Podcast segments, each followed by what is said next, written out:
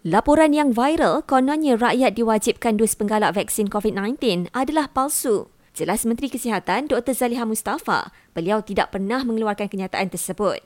Beliau juga tegaskan, beliau tidak pernah sebut sesiapa yang tidak ambil dos penggalak akan dikenakan tindakan undang-undang.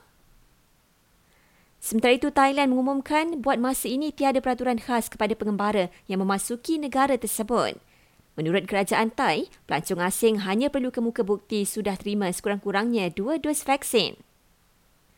Laluan batang kali Genting Highlands yang ditutup ekoran tragedi tanah runtuh akan dibuka semula petang ini untuk kenderaan ringan. Menurut JKR, setakat ini hanya satu lorong dibuka dan terhad kepada pekerja di kawasan Genting Highlands yang mempunyai surat pengesahan majikan. Dalam perkembangan berkaitan, Kementerian Sumber Asli Alam Sekitar dan Perubahan Iklim memaklumkan laporan awal tragedi itu sudah dibentang kepada Kabinet. Tragedi di tapak perkemahan pada 16 Disember lalu itu melibatkan 92 mangsa, 31 daripadanya terkorban. Menteri Dalam Negeri mengumumkan fungsi pengurusan pekerja asing di Malaysia akan diterajui oleh KDN.